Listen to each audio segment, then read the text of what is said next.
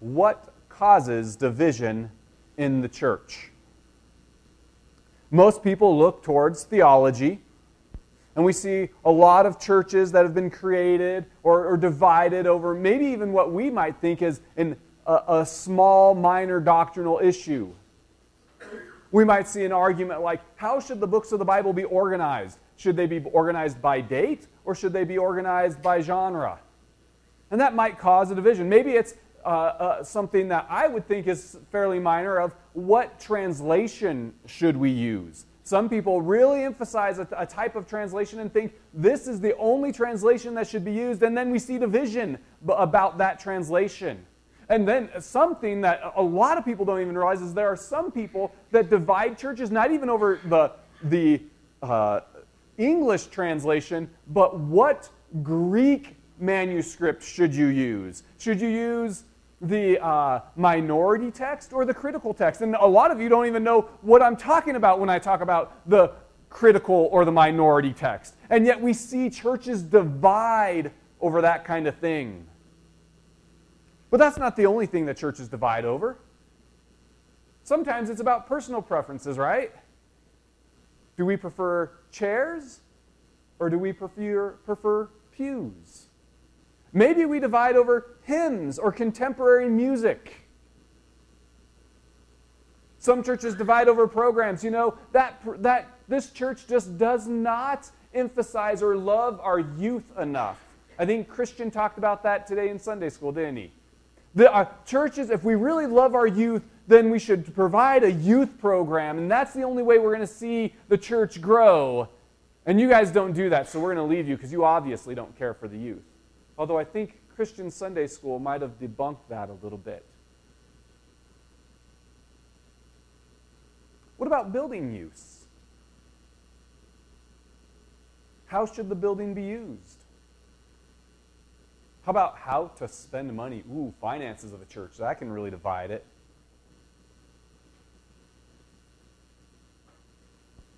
How about something as little as what does the bulletin look like? Or should we even have a bulletin? I think there were several centuries where saints who gathered did not even have a bulletin, and yet I know some people that have left the church because they didn't like the bulletin. Decorations, or even who decorates, maybe even potlucks. Yes, potlucks can be a dividing point. There's a story of a church that uh, there was a, a, a, division and they, they just couldn't get past each other. So one group in the church decided to sue the other group and they took it to civil court. And well, the judge threw it out and said, I'm not going to judge on this matter. So they, they, they ended up taking it to a, a church mediator. And what the church mediator discovered is when they, when they were able to clear all of the mess, they found out the root cause of the division was a boy got a bigger piece of ham than an elder. Yes, even food creates division in the church. In fact, you might not think this, but food has caused a lot of division in the church. We can look back into the early church and we see the obvious Jew versus Gentile dispute over clean or unclean foods. That was a huge dispute in the church, and it created division. But even within Jewish and Gentile communities, there was division. And in Acts 6, we see a division in distribution. The Hellenists felt like they weren't getting a good, or they weren't being favored as well as the true Jews were. And there was division among food. In 1 Corinthians, during community, people were jumping ahead of others in line. And there was division about communion and who should have communion rights and who should get in first on communion. And they started using communion as a way to separate out those who were better from those who were worse. And we look at this and we, we see all of these, what we claim are causes of division, but in all honesty, these are not the cause of division in the church. These are simply symptoms of idolatry in the church. James very blatantly points out that our divisions and our fights come from our own desires. And so we let these desires take control of our hearts and they become idols in our hearts. Our preferences become idols. And so our fights come from our very own desires. As a church, when we divide over music, decor, and even food, it's because those things have become our God. Now, many of us have experienced church hurt, and a part of the reason for this is church is a place for the broken. We try not to think of ourselves as, as having already made it. We, oftentimes, we try not to think of ourselves as self righteous. And so we come to church because we recognize that we need each other. And yet, when broken people who need God's grace come and gather, we gather as a group of broken, hurt people, and there are bound to be some divisions. But we are called to something greater. We are called to be united in Christ. And that is what we will talk about today as we get into our series, Better Together. A look through Ephesians. So we're up to Ephesians 4 1 through 7. This is the, the first uh, application from this letter. So, the way Paul writes is he almost always lays out theological truths. He lays out this theology because theology, theology drives application, theology drives behavior. How you live reveals your theology. Oftentimes, people will talk about a theology and will claim that we have this theology, but oftentimes our behavior does not reveal that theology. For example, when you have anxiety, what kind of theology does that reveal? We talk about how we trust God, and we can talk until we're blue in the face about how we trust God, but when I have anxiety, what is that revealing about my theology? Does that reveal that I truly trust God? Or does that reveal that there's something else I might trust more than God?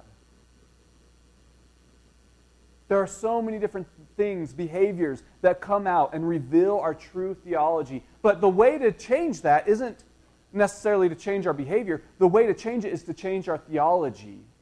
So we need to go back and we need to go through the process of saying, okay, so I have anxiety that reveals that I'm not really trusting God, that reveals that I don't, why don't I trust God? Why am I not really trusting God with my life? And so then you have to walk back and you take that false theology that you have Maybe you think that God is not powerful enough to do what you want. Or maybe it's that you don't trust that God's best is better than your ideas. Maybe you don't believe in a real future hope, and so you have anxiety. And so, what you do is instead of just saying, Well, I'm going to push through and I'm going to make myself not have anxiety, you go through and you find that false theology and you replace it with true theology. And so, that's what Paul has done here. He's laid out this theology for us. And we can now study this theology in the first three chapters, and we can, and we can replace our false theology with a true theology.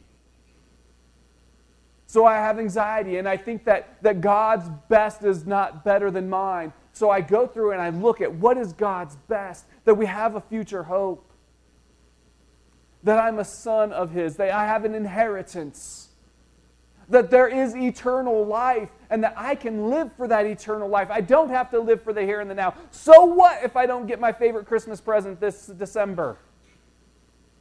There's still something better in the future. And that helps alleviate my anxiety. So he outlines all of this theology, and then we get to, to chapter 4, and he starts to give us the application.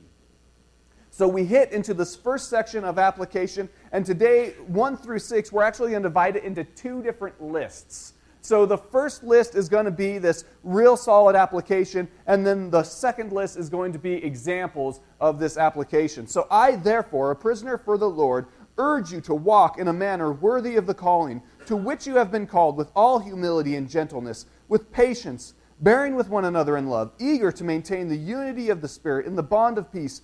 There is one body and one Spirit, just as you are called to be the one hope that belongs to your call, one Lord, one faith, one baptism one God and Father of all, who is over all and through all and in all. Did you catch a theme there? One, one, one. I can imagine as Paul is writing this and somebody's dictating it, and he just starts to get in the flow and he's emphasizing this unity that we have, this oneness that we have in Christ. So let's jump in and, and discover it a little bit more. I, therefore, so, what's the therefore, therefore? It's there because he is writing because of the theological truths found in the first three chapters. Therefore, this is how we shall live. So, what are some of the theological truths that, that he is that, that is the therefore? I think there's an inheritance, that you have an inheritance, that you are a saint. Too often we beat ourselves up and we try to say that we are just sinners. But if you have put your faith and trust in Christ, you are no longer seen as a sinner, but you are seen as a saint. You are seen as holy. It's not like you like just only the people that serve their whole lives as missionaries or just those people that are pastors are holy. You are holy. If you have put your faith and trust in Christ, no matter how bad of an attitude you had coming into church, you are holy. You are righteous. Let that sink in that God has made you that way. It's nothing that you've done. God made you holy. God made you righteous. God made you a saint. But another uh, theological truth that, that is producing the therefore is that He is uniting all things in Him. All things. He is in the process. God is in the process of uniting all things. Now, a couple things we need to note about that is number one, that means that there was division and there was chaos. When man sinned, when we rebelled, we shook our fist at God and we said, Forget you, creator of the world, the one who has a plan, the one who created with moral principles. Forget you, we know how to do things better. And every single one of us has done this. Now, you may not have done this in a way that someone else does. So often we love to like point out someone else's failures. Well, I'm not a murderer like that person over there, so I'm pretty righteous. Maybe you've never committed adultery, so you think you're a righteous person. But even when you know that there's something right to do and you don't do it, like you're just going to be lazy that day, like you know God is calling you to go help someone, and you're like, nah, I'm not going to do that. That's rebellion. That's shaking your fist at God and saying, God, I know how to live better than you do. That's rebellion. And that creates chaos. That has created separation and death and destruction in this world. But God is in the process of uniting all things together in Him. He is in the process of undoing that rebellion. That's a pretty amazing theological truth. So we could walk through, and we've walked through over the last few months going through all these theological truths, and they're so important that we were dead in our trespasses and sins, but He's made us alive together with Him, that we've been saved by grace, that we are His workmanship. That word workmanship is where we get the term poetry from, and it means original artwork. Think of that for a second. You are an original from God. Now, my kids make originals all the time, and they love their originals. Other people might not love them. Some people might look at them and say, This is, this is what artwork from a seven year old would look like. And I'd say, Yes, you're right. There's a, he's seven. That's his artwork. It's nothing special, except that he made it. So to me, it's really special. We have originals from our kids hanging up all over our house. You're an original of God's. He looks at you the way my kids look at their artwork, and they think it's something special. He looks at you the way I look at their artwork. That's pretty special theology right there, right? But then we get further on into chapter 2 and we see this big point of theology that he wants to make, and that is that there are divisions that hum, humans love to divide ourselves by ethnic and racial and all kinds of categories. We just love to make up categories to divide ourselves, don't we? In America, we might make it political categories. I'm Democrat, I'm Republican. Let's not even talk to each other. Can you even be friends with someone on the other side of the political aisle? Some would answer no. We love to divide ourselves, but what chapter 2 emphasizes is not only has God saved you from, from being dead in your trespasses and sins, and He calls you your original artwork, but He's also saying, and He made us all united together. This is a work of God, that there are no longer boundaries, that all those racial and ethnic and political and uh, categorical boundaries that we love to create, God has walked all those walls, knocked all those walls down. God has said, No, I have united you together. I have made one group. And you are all equal in God's standing. There is no reason for division within the church.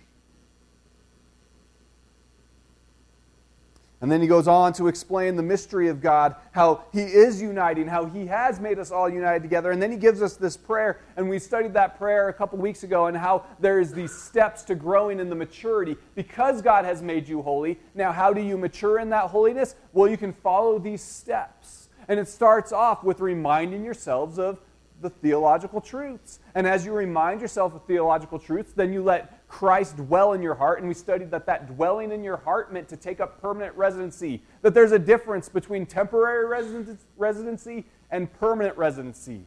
And too often Christians say, God, you can rent out a section of my heart, but don't you dare touch those walls.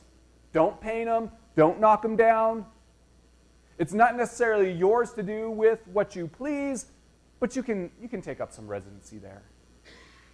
But as we remind ourselves of theological truths and, and how we left to ourselves will utterly fail, we start to let God take up permanent residency. And we say, God, go ahead and knock those walls down. Paint whatever color you want. You want to add an addition? Go for it. Because we understand that God is trustworthy. And from there, we start to understand his love for us, the richness of his love, and the depth of his love. And it's through that process that we get, begin to understand the fullness of God, that God's fullness dwells in us richly, and we understand, and we really become that piece of artwork that He has created us to be. We really start to become that original masterpiece that He stamped on and said, that you are mine. You are my artwork. So it's because of all these things. I therefore a prisoner for the Lord. So this prisoner for the Lord, he's just reminding them how seriously he takes this. He's saying, "Hey, look, this is so serious. I'm in prison right now because of it. I believe this so strongly. I'm not writing you just saying, do as I say, not as I do. He's saying, I'm doing this too. I'm living this out. This is serious. This is real for me. This is life and death. This is my life.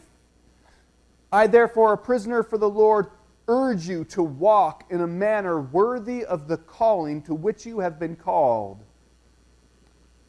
So there's a couple things going on here.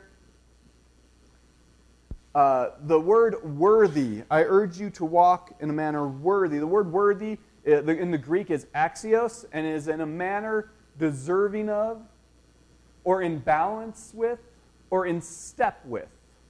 So I urge you to walk in a manner that is in step with the calling.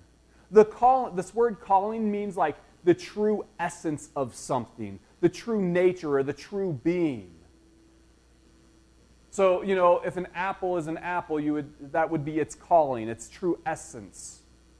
If an apple tasted like an orange and you took a bite out of it, you might like take a step back, a little confused. Is that really an apple?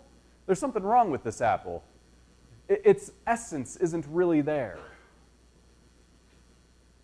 So he's saying, walk, be in balance or in step with the calling, the, the, the essence to which you have been called. And what have you been called to? Well, we go back to those theological chapters that you're saints, that you're holy. So now you need to walk in step with the essence of who you are, and that is the holiness that God has placed upon you. That God has made you righteous, that God has made you alive together with Him. And then He gives us a list of ways that we can do this. Now, chapters 4, 5, and 6 all are going to be ways that we can walk worthy of that calling, that we can actually live in balance with that essence of being God's child.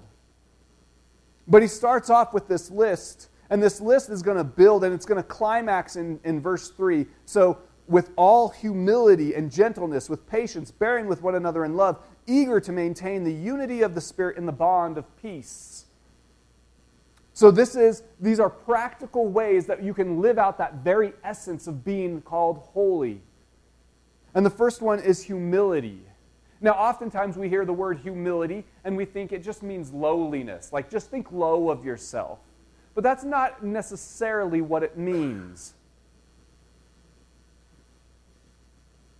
But it wasn't always a virtue. We kind of, our, our culture, I think, has this false idea of this, first of all, but then we also consider it a virtue, which I think it is a virtue. But for the Roman era, this was actually not a virtue. In fact, there was an emperor who refused uh, some titles and he actually ended up being killed for it because he was considered humble. In fact, the virtue for the Romans was self sufficiency. And I think I just stabbed a couple of you in the heart there. The virtue for the Romans was to be self sufficient. That was the virtue. And I think that's a virtue that is the opposite of humility that has plagued humanity since the fall. If we look back through all of the biblical texts, we can see humanity struggling with self sufficiency. We don't want to see ourselves as dependent upon God. And dependency upon God is actually the, the early Christians saw humility as an idea of being dependent upon God. It's dependency on God. So you could see why the Romans would think Christians were weak for this idea of humility, that they were dependent. No, we want to be independent. We're strong, self sufficient, independent people. And so from the Tower of Babel, we can see this idea even. So the, the Tower of Babel, we're familiar with the story that they were going to build a tower up to heaven. But what we often forget about is they weren't just building a tower, but they were going to build themselves a tower and a city. The city represented the marketplace. And they didn't need God because anything they wanted, they could just go to the marketplace. If I want food, I go to the marketplace. I don't have to depend on God for my food. Do you relate at all? I don't need to depend on God for rain. I don't need to depend on God for my crops. When I'm hungry, I go to the store and I buy whatever I want. I'm pretty self sufficient. And because of that disconnect, I forget to realize that it is God who has produced all of those crops that brings them to the store that now I can buy.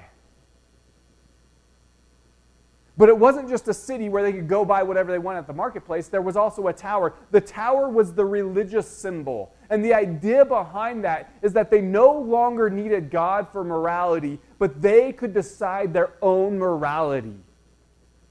They didn't need to turn towards Scripture for the authority, for moral authority. We could just get together and we could decide the rules ourselves.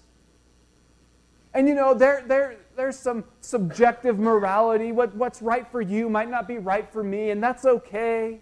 Does that sound familiar? Do you see a culture that says, God, we don't need you for moral authority. We can make up our own moral authority?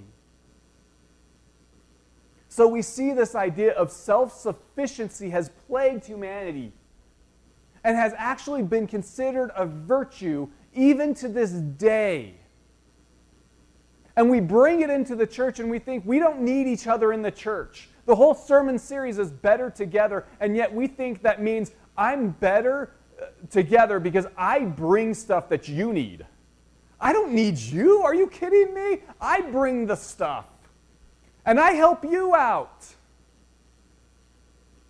Instead of thinking in humility that really I need to be dependent upon God. And part of that dependency is coming together as the body of Christ and letting different people speak into our lives and letting different people help us out. So that's this idea of humility is it's being dependent upon God. It's not just thinking lowly of yourself. In fact, when you become dependent upon God, I don't necessarily think that you have a low thought of yourself. We go back to the first three chapters, and what does God call us? Saints, holy. It's not a self righteous thought. It's not like building myself up because I think I'm better than I am, but it's looking at who God is and who I am because of God. So it's a proper view of God and it's a proper view of myself and recognizing my dependence on God and that I would not be holy except for God. And I have to be dependent upon God for my holiness.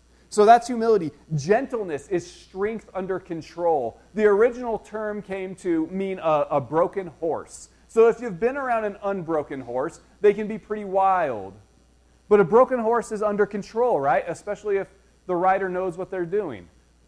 I'm not that rider. I have to trust the other person that's already broken the horse and is telling me what to do. But either way, when you're around a horse, when I am a little afraid of horses, I'll admit it. Uh, the first church I worked for was like a, uh, it was a big ranching community, and so there were all these girls in 4 H that just thought it was the funniest thing on earth that I was afraid of horses. Oh, but they got big teeth. But not only do they have big teeth, they've got huge muscles. I mean, you get around a horse and you just can feel the power from their legs, right? Don't go around their legs, that's dangerous. Uh, but you see what I'm saying? They're, uh, uh, an un, unbroken horse is just as powerful as a broken horse. A broken horse is just as powerful as an unbroken horse. The difference is the broken horse's power is under control. So that's why it ended up becoming this, uh, tr- or defined as strength under control. It doesn't mean that you're weak. It means that you have learned how to control your strength. When I think about this, I often think about bees because I used to be a beekeeper. And, I, you know, I'd, I'd let bees crawl on me. I'm not afraid of getting stung at all. And there would be a bee on me, and I sometimes I'd think about how easily I could just squash that little bee. You know, it, it wouldn't take much for that bee's guts to be all over my fingers.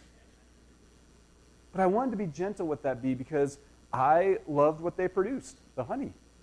And the more bees I have, the more honey I'm going to get. And so I was very gentle. I had the strength to squash them, and yet I wanted to make sure that they were well taken care of. And that's what gentle is, is it's controlling your strength. So we've got humility, dependence upon God, and gentleness, strength under control with patience. Now, the, the original term here is long tempered. In fact, I think the King James still has long tempered. I shouldn't say still. The King James reads long tempered. What that means is not short tempered, right? What does someone with a short temper have? They're going to explode like that. It doesn't take much for them to get set off, right? We all know short tempered people, and we have all tippy toed around short tempered people. This is the opposite of that. This is having a very long fuse, not letting just anything set you off. Having the ability to control your anger humility, gentleness, patience, bearing with one another in love. This term bearing means to tolerate or endure a difficult person. We all know difficult people. I'm sure some of you are thinking about that difficult person right now. How do you endure them? Part of the problem that we have, I think, and it, it, it is a cultural problem, but it also seeps into the church, is that we don't necessarily want to bear with one another. And instead, so instead of like enduring with that difficult person, what we do is we seek out people that we enjoy. Because let's face some facts, it's much easier to hang out with people we enjoy than people that are difficult. And so instead of pursuing the difficult person, we pursue the people we like. And that's flying in the face of what God has commanded us, commanded us to do here. But we are to bear, we are to endure with that difficult person. So when I think of difficult people, sometimes I think of Raiders fans. That's a joke. That's a joke.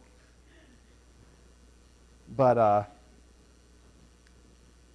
but I do look at our culture and I see this happening with generations. And so generations love to make fun of one another because they aren't similar. So some generations learned how to drive a clutch. And they can drive it all over the place. And for some reason, they think that makes them better. And some generations are really good at text. And they're texting each other, or they like to get on whatever the latest social media is because I can't keep up with that anymore. And they, for some reason, think they're better because they're more up to date with tech and they love to make fun of the other generation for that. And we, what we do is we end up separating each other out by generations because the other generation is just too difficult. They don't quite understand. And that flies in the face of what we're called to. The generation wars should never enter into the church. We should never be making fun of someone in another generation because their generation was different. Every generation has something unique and special to bring to the table. The older generation, young people, listen to me, the older generation has some amazing things for you to learn. Don't leave them behind. Young people also have amazing things. Older generation, sometimes you look at them and you think, what on earth? They're just, they're, they're lost. What on earth? Let's just leave them behind hell, we're going to hell in a handbasket. And that's not true either. I see the younger generation in our church, and I see amazing people that are capable of amazing things. Don't leave them behind.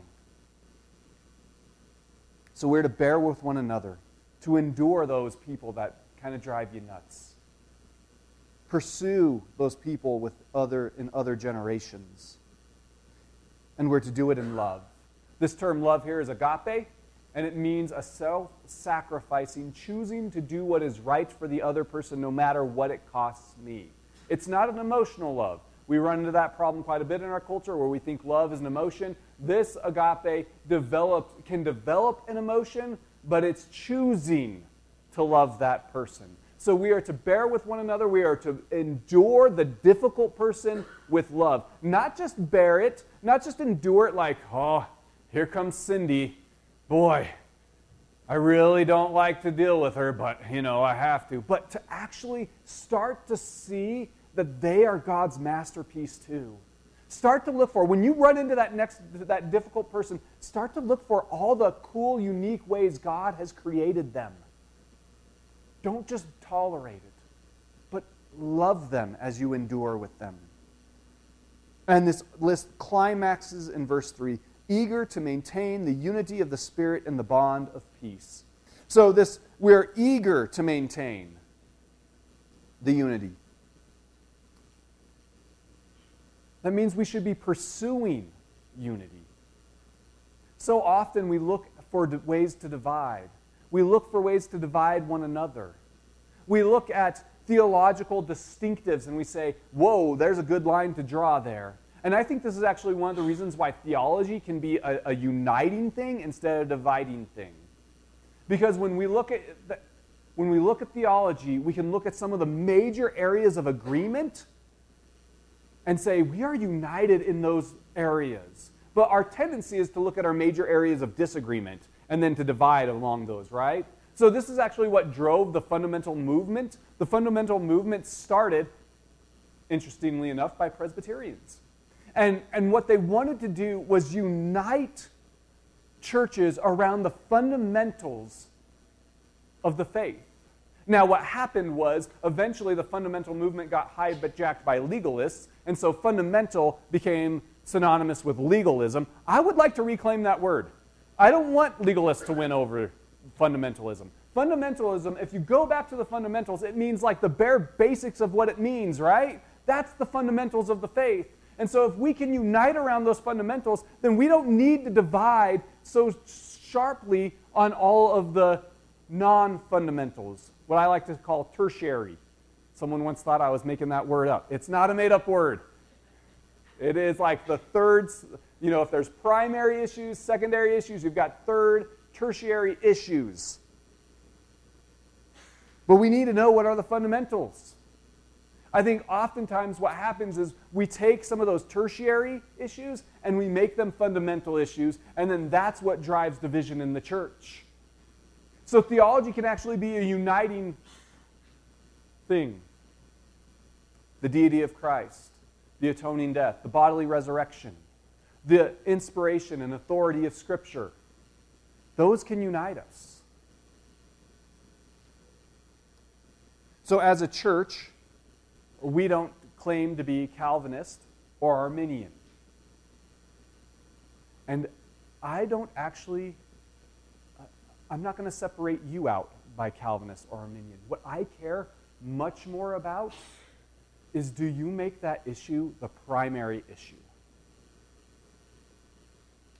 When we start to try to make Calvinism or Arminianism the primary issue, that's when we start to see divisions.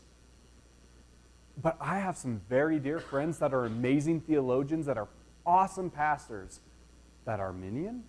I have some amazing friends that are amazing pastors, that are great theologians, that are Calvinists. And I can be in solid relationship with those guys and get around them and have great conversations. And a big part of it is because they're not making that the primary issue.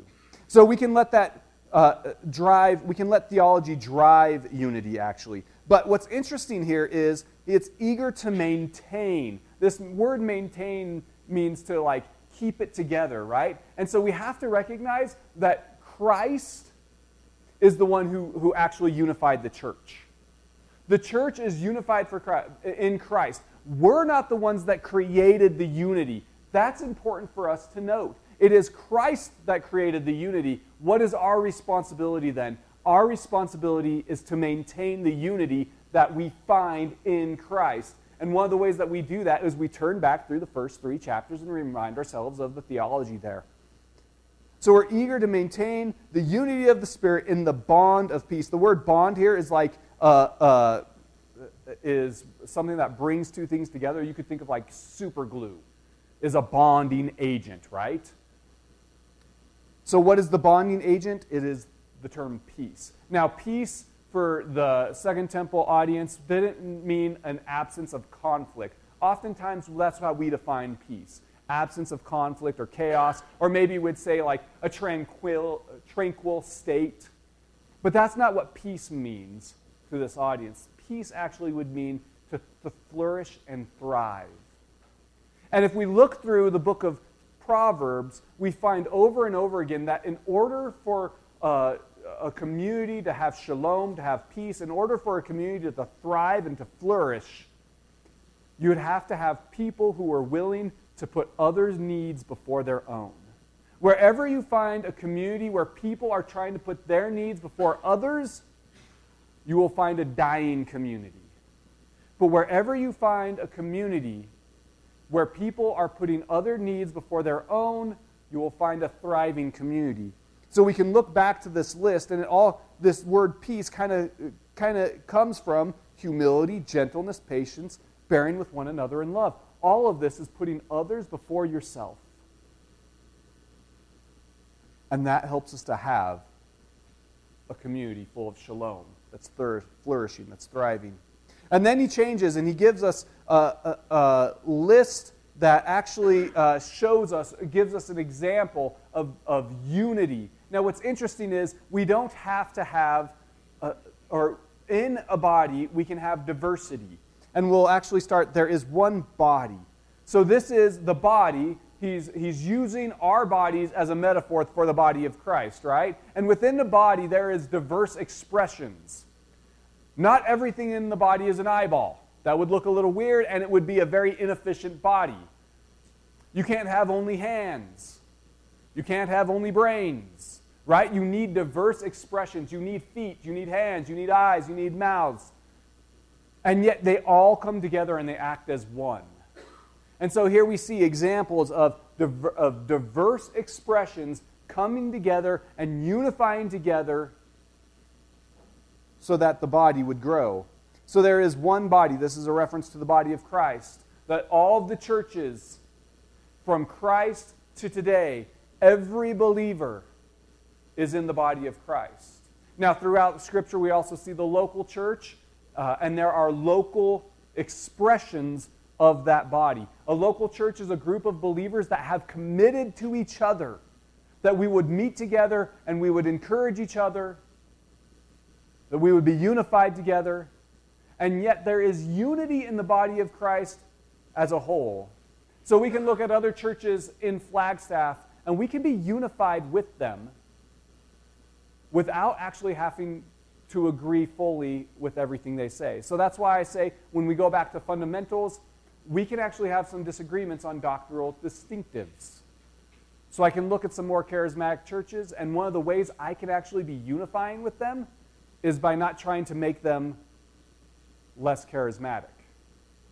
And when a charismatic person comes into this church, I can say, you know, I know of a great charismatic church down the road.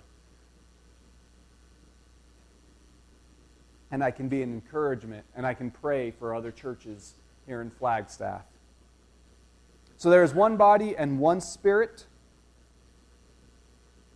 This is the Holy Spirit. It's just a reference to the Holy Spirit. Just as you were called to the one hope that belongs to your call. This one hope is that Christ is uniting all things together in him. This is a future hope that we have that Christ is uniting all things. Now, in the Bible, hope doesn't ever mean like wishful thinking. Boy, I sure do hope something happens one day. But it's knowing of a sure thing that God is uniting all things under him and that we will eventually one day see the final project, product one hope that belongs to your call, one Lord. This term Lord is a reference to Jesus. Now, what's interesting is throughout the Old Testament, everywhere you see, uh, in your English translations, if you see capital L O R D, that is a reference to Yahweh. But the Jews thought that Yahweh was such a, a holy word that they couldn't write it out, they couldn't say it. So they ended up replacing it with Lord. And so what Paul is doing here is actually referencing Jesus not just as a master, but he's equating him with God here. So one Lord, one faith. This is a, a, a, term for doctrine. And once again, this is the fundamentals of the doctrine. One faith. There is one true doctrine that one day we will all finally have complete revelation of. One baptism. This is a, a, reference to spiritual baptism. We had a lot of baptisms last week. It was really awesome. Uh, now, those, spirit, those, those physical baptisms were only symbolic of the one true baptism, and that is our immersion into Christ. And this all culminates, or the climax of this list is verse 6 one God and Father of all, who is over all and through all and in all. So, what's interesting about this list here is that it climaxes with uh, God the Father, but it's also, we see the Trinity in here. We see the Spirit, we see Jesus, and we see God, and we see this unity within the Godhead. So, within God the Father, we see that He is over all. This means that He is sovereign, that He is the creator of all, and then that He is also through all and in all. And once again, this means that he can use all things to accomplish his will. Whatever it is in your life that just seems horrible, God can use that. So, all those things that are happening right now that are in rebellion against God, don't lose heart. He can use that. That evil thing that happened to you, don't lose heart. He can heal you and use that in your life to bring goodness to others and glory to God. So often, our idols bring division to the church. But we are called to eagerly maintain unity. This means putting our preferences aside so that as a church we can thrive. And the only way to do that is to be reminded of our hope, our future calling. That this life is not the end, but God, who is the indwelling spirit, who is our master, and in whom we have identity, who is the creator of all and can use all things for his glory and our good, he is the one calling us to unity. Dear Lord, we thank you so much for your word, for these great theological truths that, when applied, change our behavior and change our lives. And we pray that as we discover the idols in our life, we would go back and replace our bad theology with your theology. That we would be changed for your glory and our good. In your name we pray.